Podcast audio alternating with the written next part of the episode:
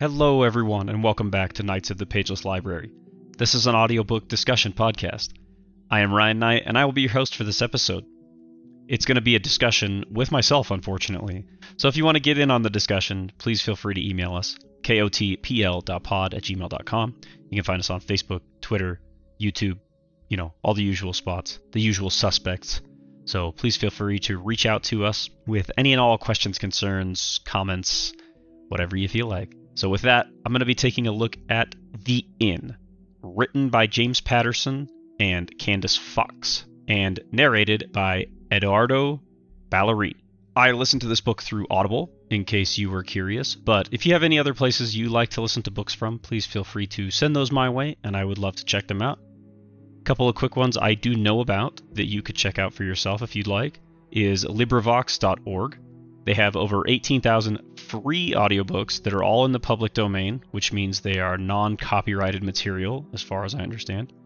They are all recorded by volunteers, so, you know, the audio quality may not be as high as something on Audible, but nonetheless, it's all free content, and there are tons of titles, tons of great things you could listen to over there.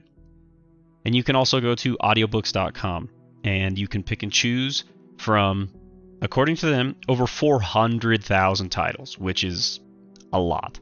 They have a similar kind of monthly subscription credit system to Audible, and then you can also sign up for a VIP program in which you can get, they'll give you a choice of a set amount of books, and you can pick one for free from that curated list. So that's all well and good, and those are just a couple places you can listen to audiobooks other than Audible if you should choose to.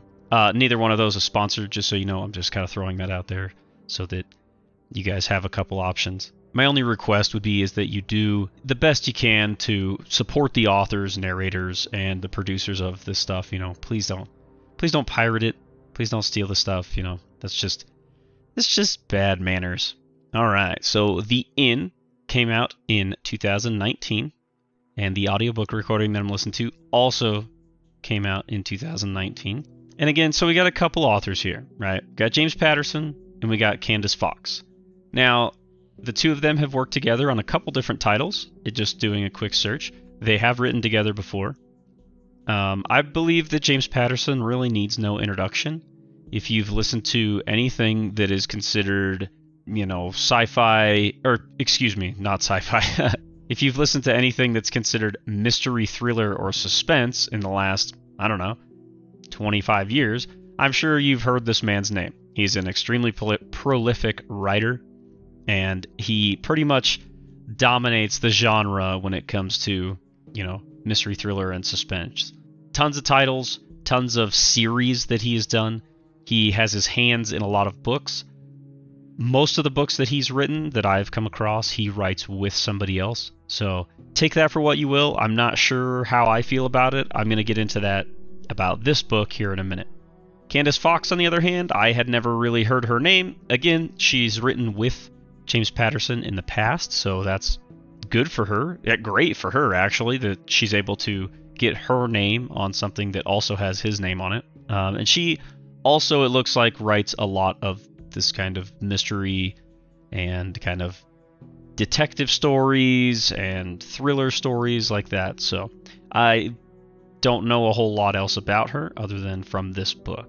Now, how did I feel about Edoardo Ballerini in this book? I thought he did okay, if I'm being honest. Um, a lot of my gripes are not necessarily his fault.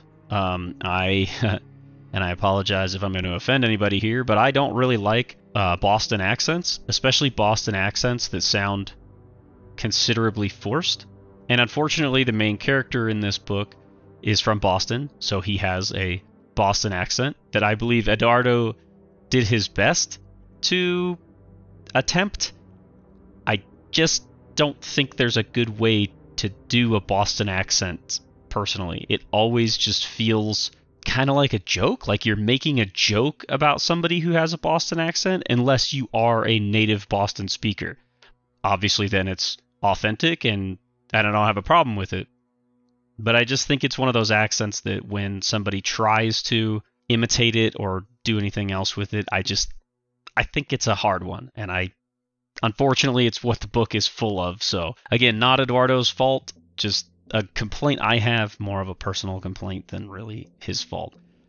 There's a lot of characters in this book, a lot of male, female characters, a lot of characters of different races and ethnicities and backgrounds, and I think he does a good job with the mixed bag.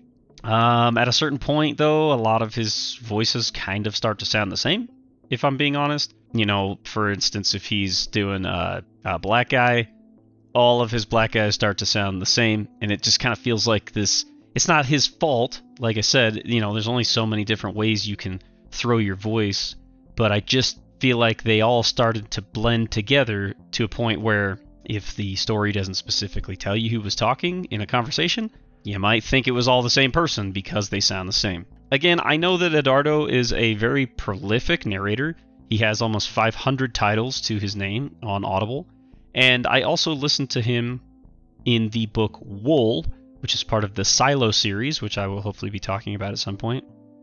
And I thought he does a fantastic job in that book. So I'm not sure what changed between The Inn and Wool, but I liked him much more in Wool. And I do think that he is a great narrator. I just I had issues with the book, and I think those issues kind of bled over into his performance. Unfortunately, don't hold anything against him though, um, and I'll get into that in a little bit as to what what I think overall. So just some quick snippets about this book. So what is this book about? This book is about a kind of so Bill Robinson, this disgraced Boston cop, ends up running this inn in Gloucestershire, Massachusetts. Um, it was his late wife dream to run this uh, bed and breakfast type of setup near the ocean. Due to some circumstances, uh, Bill is running the place by himself, and the inn is full of very kind of eclectic guests from all walks of life and from all sorts of different backgrounds who end up needing to kind of come together in the end to defeat a common enemy, if you will and that enemy is in the form of a drug dealer who has moved into their small town and is peddling this these drugs. I'm going to call them new. Um, it's fentanyl, which I think was new in 2019 or newer. I'm sure most people have heard of it these days, unfortunately. Um, but it's it's about this group of people kind of coming together to take this guy down. Uh, I'm I'm gonna save my I'm gonna try to reserve any kind of spoilers or things like that for after I pass the spoiler wall, obviously. Uh, this book's pretty short. It's only seven hours and 20 minutes, and I think that's unfortunately I think that's a downfall of it. I think this book needed a little bit more room to breathe, in my opinion, and I'll tell you about that more also after past the spoiler wall. Um, is this book easy to follow? Yeah, it's it's pretty easy. There's a couple parts that are a little bit confusing. Um, they're told a little bit quickly and they jump around just a little bit. So there are parts that are a little bit confusing, but overall the story is pretty simple, pretty easy to follow. Uh, is it easy listening? Yes and no. Again, like I said, uh, Edoardo's performance is good, but it just not great to me, I guess. And the issues I have with the book, like I said, I think bleed over into his performance, unfortunately. Um, so, what's my overall recommendation? Because that's probably what you're here for, right? My overall recommendation is that you could skip this one, honestly. Unfortunately, the biggest defining feature in this book, in my opinion, is the bad guy. Klein, who is the drug dealer, the lead kind of drug dealer, is, I think, the best part of this book. He is psychotic. He's genuinely scary as a bad guy written in this story. He's like I got genuine kind of fear picturing this guy the way he acts in this book. I'd be curious to know if there was a very strong delineation between who wrote what parts of the book. It's pretty kind of clear cut differences between the parts that are talking about Klein and his guys and the parts that are talking about Bill and his people in the inn. I'd be really curious to know where the delineation was in the work. You know, if one author wrote all of you know the parts for Klein and one author wrote all the parts for the inn and those people, I'd be interested to know that if anybody knows that information. Um, the only other character I do like a lot is Nick, which is Bill's kind of best friend in the inn. He is a ex-army and he is suffering from, you know, PTSD and some things like that, but he is a badass and he helps Nick out a lot through the story and he is a good character. He's cool, he's funny, he's I like him as a character and I unfortunately wish I got more of him in the story. The really unfortunate part is kind of very mm, detrimental things happen uh, later on in the story to him as far as a diagnosis and things like that, but there's not enough room in the story for it to be expanded on. It's just kind of there, and it just kind of gets thrown in towards the end and is just kind of left at that, unfortunately. So, those are a couple unfortunate things I have to say about this book. Again, I think you could go ahead and skip this book. I don't think you're missing out on a ton here, unfortunately. So, I'm just going to leave it at that thumbs down from me. So take that for what you will. Uh, if you have anything to say about this book, please feel free to share those comments with me. I would love to hear what you thought about this one. And with that, I'm going to go ahead and pass the spoiler wall. I'll talk about the story in full. Uh, probably not in a ton of detail, but I'll just go through what I can remember and how I felt about the whole thing overall. So, right off the bat here, one of the biggest problems I had with the story is that uh, we open up with a oh, playing the pronoun game. So we open up on an event with Bill while he's still in the Boston PD as a cop. And the story, when it's told from Bill's perspective, is all from first person. So it is Bill speaking directly to us. And we get this snippet of, you know, Bill's been a cop in Boston for a long time. He likes it. He's He's good at it. You know, he's a great cop. Him and his partner Malone. And in the beginning of the book, Malone and Bill are taken into the commissioner's office and they are dismissed because of something. And that's, I have a huge problem with that. This something that they did is honestly left hanging until about the last hour of the book. And it's brought up multiple times. You know, Bill saying, that he was disgraced and dismissed from the police force, but it's not explained why until way later on. And honestly, it's not even it. it's not as bad as I thought it was going to be, to be honest. Um, I'll get to that a little bit later when it comes up. We get a quick snippet of Klein.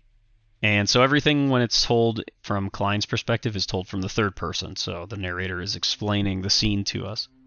Um, we get this bone chilling scene with Klein in which he's having a meeting with his thugs, or whatever you want to call them, his gangsters, whatever. And Klein is kind of reminiscing on how happy he is that there have already been overdoses and things like that in this little town that he moved into. And we don't necessarily know yet that it's going to be the same town that Bill is in, but that'll come up a little bit later his guys come in, and one of the guys comes in with his kid. He has to bring his kid to work because he said his girl got mad at him and left the kid with him and then bailed. So he didn't know what else to do with his kid, so he brought it to work. And the first thing Klein does, I want to say the guy's daughter is maybe three, I'm going to guess. Klein pulls a gun out of his desk, loads it, and gives it to this little girl and we as the listener get to listen as she waves it around with her finger on the trigger and she looks down the barrel and know, you know she's saying bang bang bang. And she points it at her dad and as her dad goes to reach for it Klein takes the gun and he says no sweetheart like this. And he proceeds to point it at the guy and then we cut away.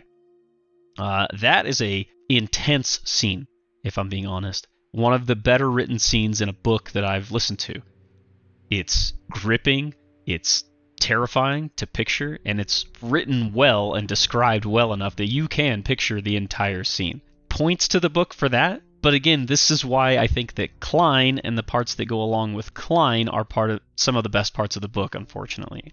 So then we jump to finding out that Bill has moved into this inn on the shore in Gloucester and this was meant to be a bed and breakfast that him and his late wife were going to run together.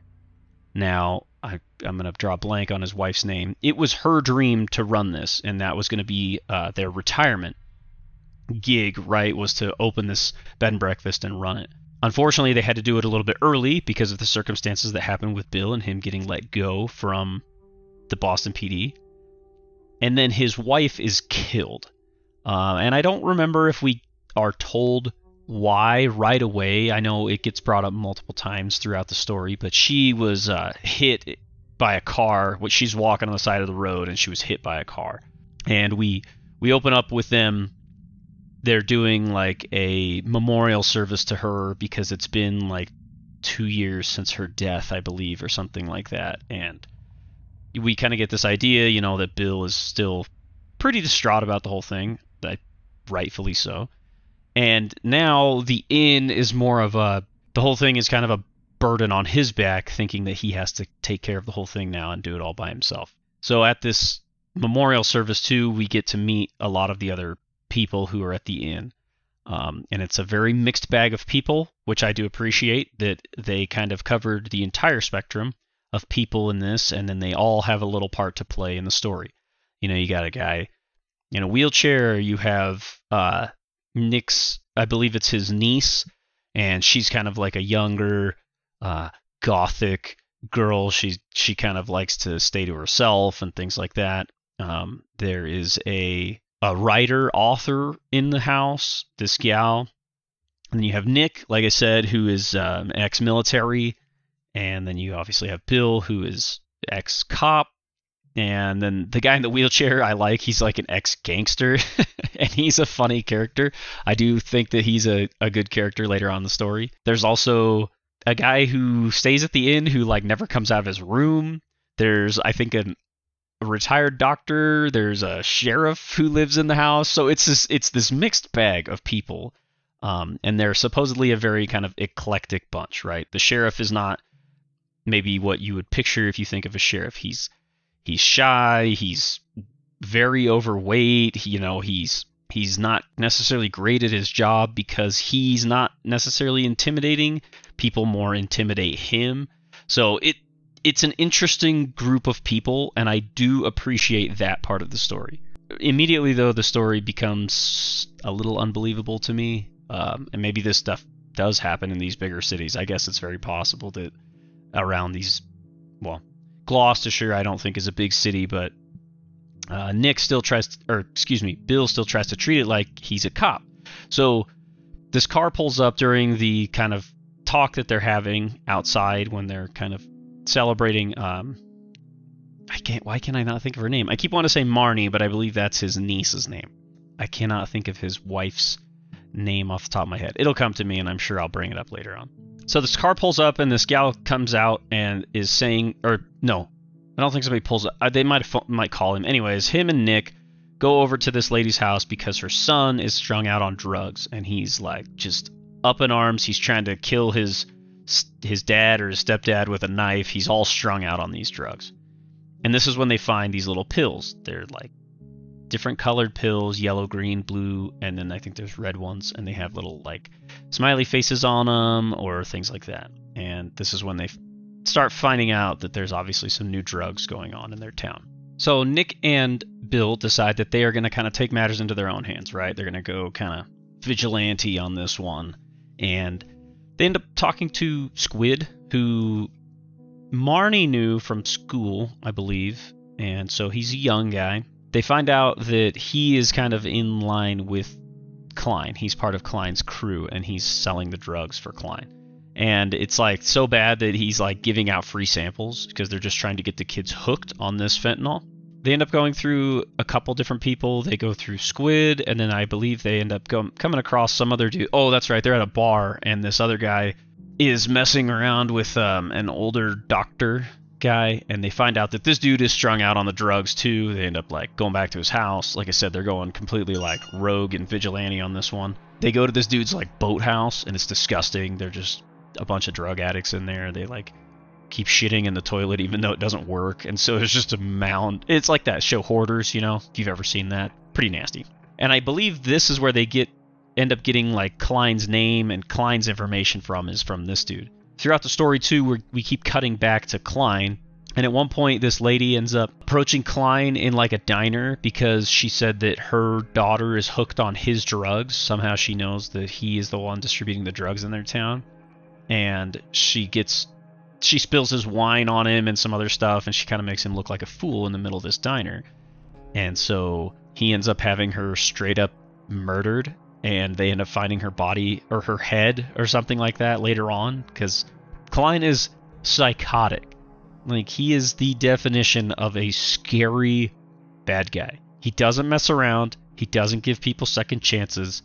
He just does away with you. And actually later on in the book, he talks about how when he was growing up, his family had dogs, I believe greyhounds or something like that. And if one greyhound wasn't performing well, his uncle, I think, would come out with a wooden mallet and would kill the dog in front of the other dogs to show the other dogs and make an example that if they don't perform as is a, excuse me as is perspected it oh my god can't talk good thing i do a talking podcast if the dogs don't perform as they are expected to that's their fate right and he does the same thing with his men that he hires for his drug operations it's absolutely terrifying. We're also getting snippets too of Bill kind of back at the house trying to use the people in the house, right, to the best of their abilities. So one of the gals there is ex FBI, I believe, and Nick and her kind of end up having a, th- or excuse me, I'm gonna keep doing that. Bill and her kind of end up having a thing by the end of the book a thing which he feels kind of guilty about, right? Like his wife hasn't been dead all that long, and his wife was friends with this lady too. Obviously, this is kind of part of his coping with her death and things like that, is that he's trying to kind of move on with the feelings he has with her.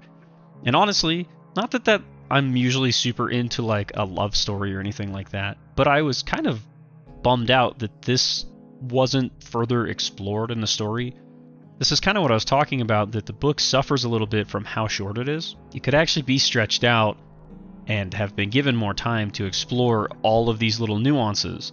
Uh, Nick's PTSD and things like that. He has a couple episodes throughout the entire book where he is seeing things that aren't necessarily there.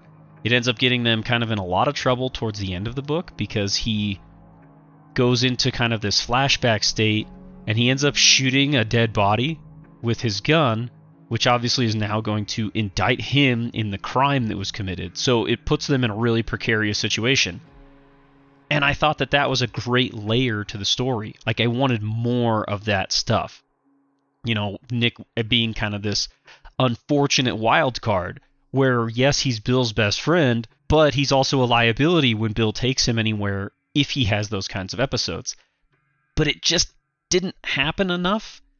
And when it did, Bill kind of got this cheesy way of getting him out of it. You know, he would just pretend like he was in the situation too with him, and it would almost always snap Nick out of it right away, which I, I thought was kind of a cheesy cop out. There's also this gal who lives in the house, um, Effie, who we don't really learn a whole lot about. I don't even know if we actually learn her full story by the end. If we do, I can't remember. But she has like this horrible scar across her neck where somebody like slit her throat and it didn't kill her, but it ruined her ability to speak. So obviously she speaks in sign and she can communicate with Bill in sign, just not very well because Bill never takes the time to learn true sign language. So he just kind of does random, you know, hand gestures to talk to her.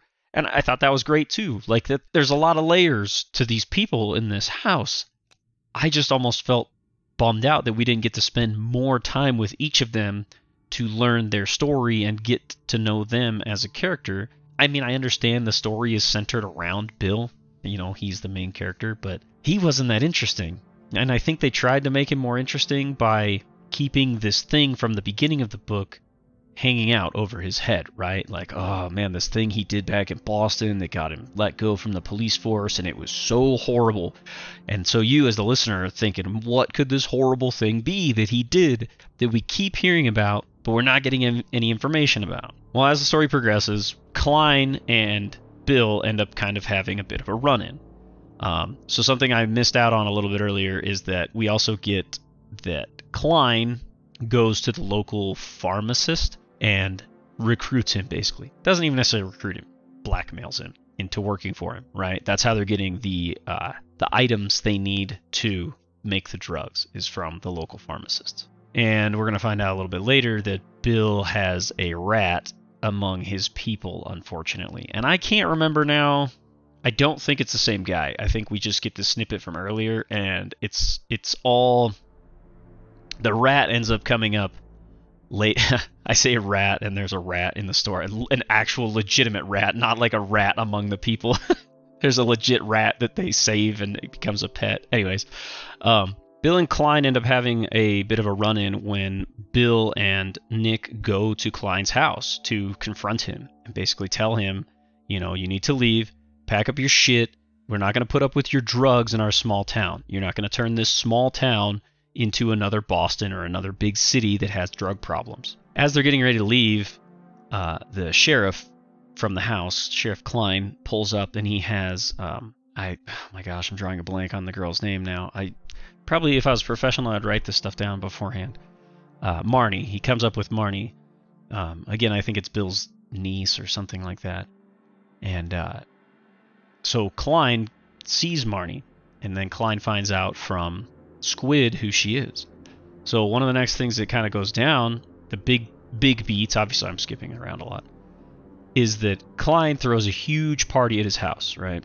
Gets a whole bunch of people together, and he makes sure that Squid invites Marnie to this party. The next day, Marnie turns up dead, overdosed out in the woods behind Klein's house. Now, they can't do anything about Klein because of this, because they don't necessarily know, right? They can't, like, indict him in this. But at the same time, on the same night, the this black Escalade rolls up past the inn and does a drive-by shooting on the place, right? Just shoots the place all to shit. Bill and is obviously trying to tell local law enforcement that it was Klein's fault. But local law enforcement's hands are tied because uh, Klein has an alibi, as well as they can't do anything about Marnie's overdose, even though they're the same drugs that they know Klein is distributing they can't tie any of it directly to him because they say, well, anybody could have given her those drugs, so we can't arrest Klein for it. So basically, Bill decides he's taking this whole thing into his own hands. They're going to get rid of Klein, completely vigilante, which I appreciate, honestly. I think there's a lot of red tape, there's a lot of bullshit, there's a lot of bureaucracy in some of our systems, and so I appreciate that this dude is going to take it into his own hands. Uh, one thing I don't appreciate, though, is they kind of come up with these plans on the fly. Yes, they have some experienced people in their house that know some stuff, you know, a lot of a lot of stuff about a lot of things. I don't necessarily know that anybody is an expert except maybe the ex-gangster guy. He was an expert at being a gangster and he ends up being a super badass. They come up with a couple plans like on the fly and I don't necessarily like how easily the plans go over without a hitch. I don't always like when stories do that where the good guys, you know, their plans never get fouled up. Meanwhile, Klein, you know, Klein has the resources, right? Like he constantly is telling Bill that he can get rid of his past, you know, he can make the problems go away that happened to him in Boston, and he can also give him money if he if that's what he needs just to get Bill to leave him alone. Klein has the resources to do this stuff. The people in the inn eh, it was a little less believable. Basically, Bill ends up telling Klein he's not he's not going to take any of his dirty money. He's not going to do anything for him, and he's going to get rid of him.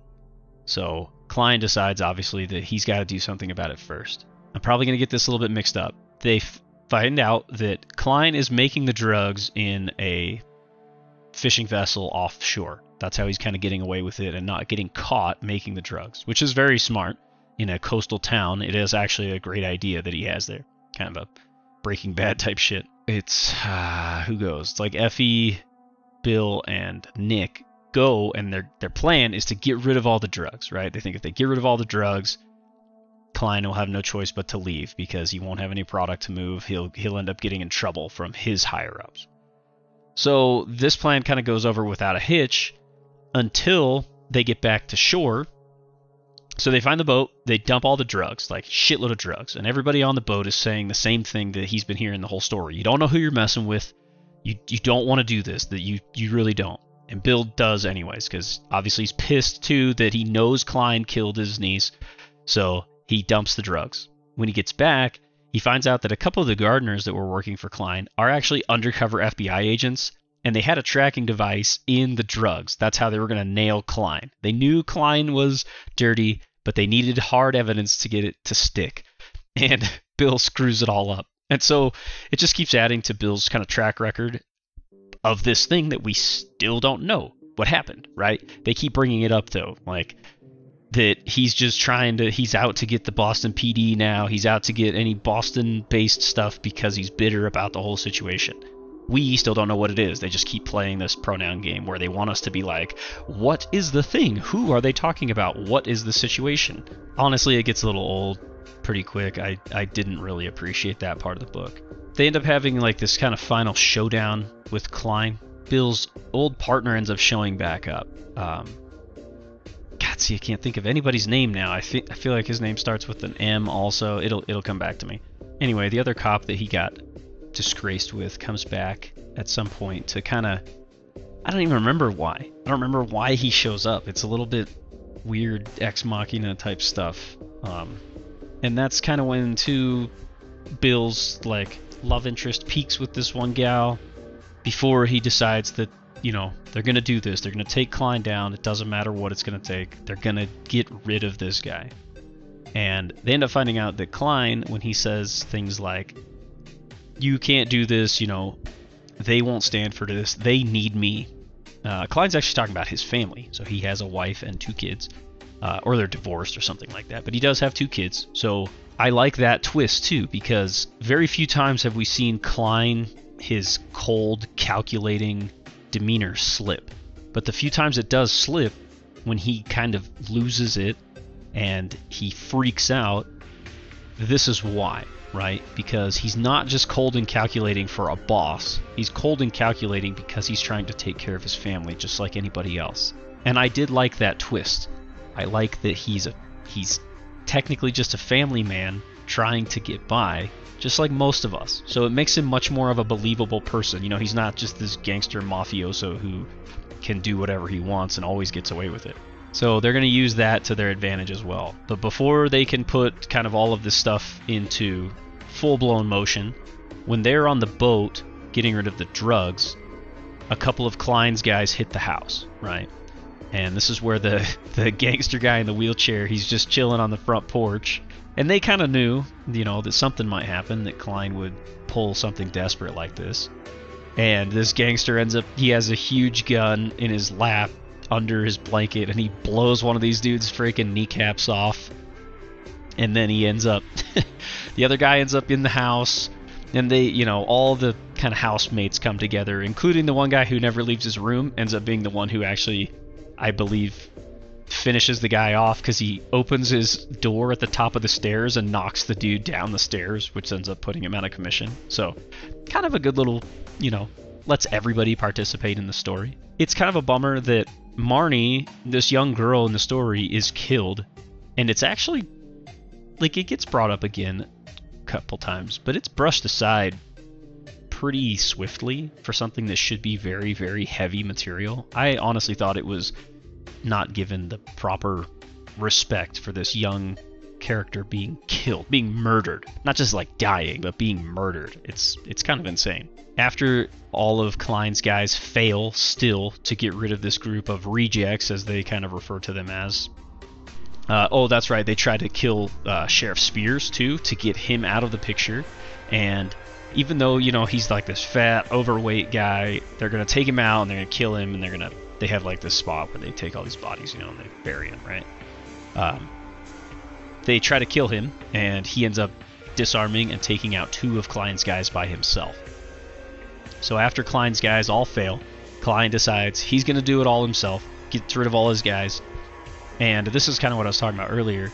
Klein ends up killing one of his own guys and leaving him on the property at the inn and at the fire pit. And this is where Nick lapses into one of his kind of PTSD and spoiler alert schizophrenia moments and he pulls his gun and he shoots this already dead body. Well, that obviously looks really bad because now if they even if they get rid of the body, they try to find some way to hide it, or if they turn them, you know, if they say, "Hey, look, we found this body on our property," it's going to be really hard to explain why one of their people shot this guy, right? So it it was a good character building point for Nick, I think, but it was a really it's almost like they tried to spin it like Klein planned it. I, I, I don't know. It was just a little bit of a a misstep. I felt like. Again, I liked it for Nick's character, and I thought it built a lot of tension for him. I just don't know if it was, you know, put together in the best way, in my opinion. And of course, now I'm in the hotel, and the uh, housekeeping is vacuuming the adjacent room to me. So if you can hear that, I apologize. I'll do my best to cut it out in post. Uh, Malone, there we go. That's that's Bill's old partner's name. Uh, so it ends up the final showdown, kind of here in the conclusion of the story, is that uh, Bill and Malone end up chasing down Klein. So Squid betrays them. You swore on the cross, Fatso. Too bad for you, it was a double cross. oh, we should have seen that coming. And this is where we find out that one of the doctor that was living in their house also was on Klein's payroll, right? Their plan is to get Squid to betray Klein. So they the doctor and Malone and Bill are going to go confront Klein and they're going to have him dead to rights, they think, right? Well, Squid ends up betraying them and stabs the doctor because he's still on Klein's side. Nick ends up killing Squid. This he's like only 16 years old. Nick ends up killing him. So again, and this is where Nick's lines were blurred, right? Between reality and the things his mind was overlaying, and he ends up killing Squid. When he snaps out of it, he obviously feels terrible about the whole thing. But we just move right on past that. Like it's it's kind of crazy how quickly they move on from that. And this is where I kind of am like, is do they can they really just get away with all like this vigilante shit without nobody like nobody stops them? Before the end of the story, too, Bill kind of confronts uh, the lady who ran down his wife, like who ran her over in the car, and we find out there was more to that story too. Something about the girl who claims she ran her over wasn't the one who actually ran her over. It was like her little sister. But this girl took the fall because obviously her little sister was like underage and drunk at the time. And they didn't want her to get in as much trouble. That's it. Like we were building up to it this whole time. That was part of something we were building up to this whole time.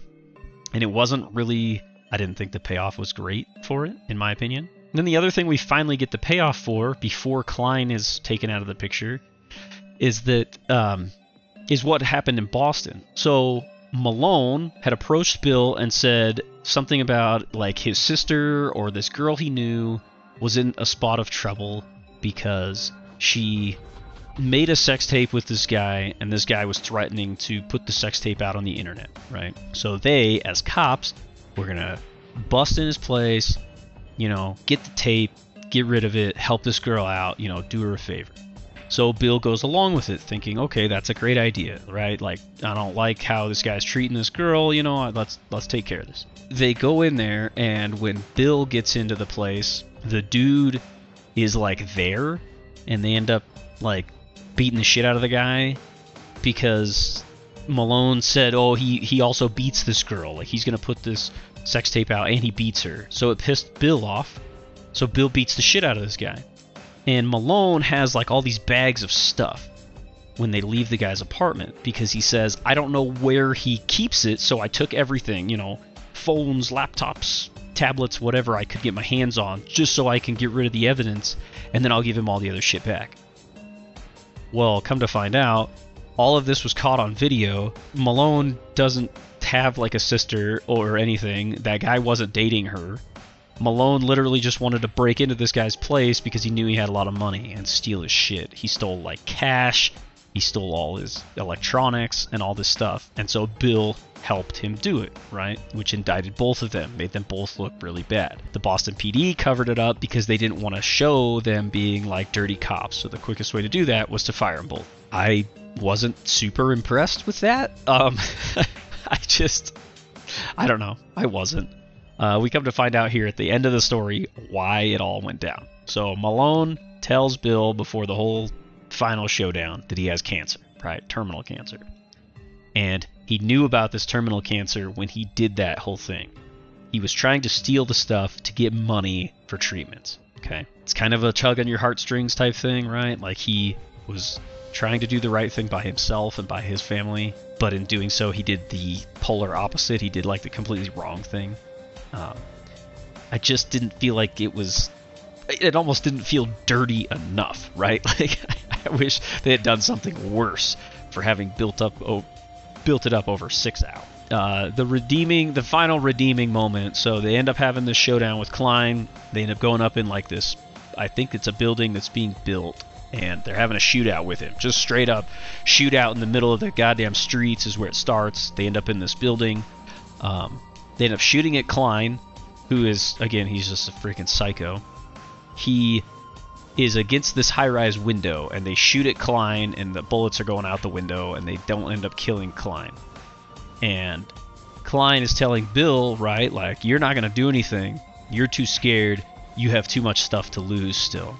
And Malone steps up and he's like, he might, but I don't have anything to lose. And he like charges Klein and he ends up tackling Klein out the window of this high rise and they both go down down to the pavement. Both of them die.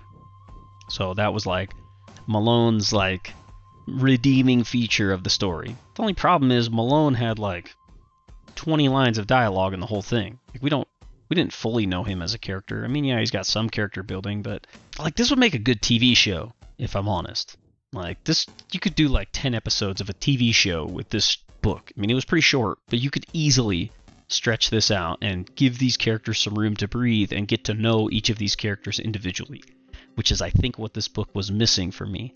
We rushed so much to get to this kind of climax, which the climax with Klein is good.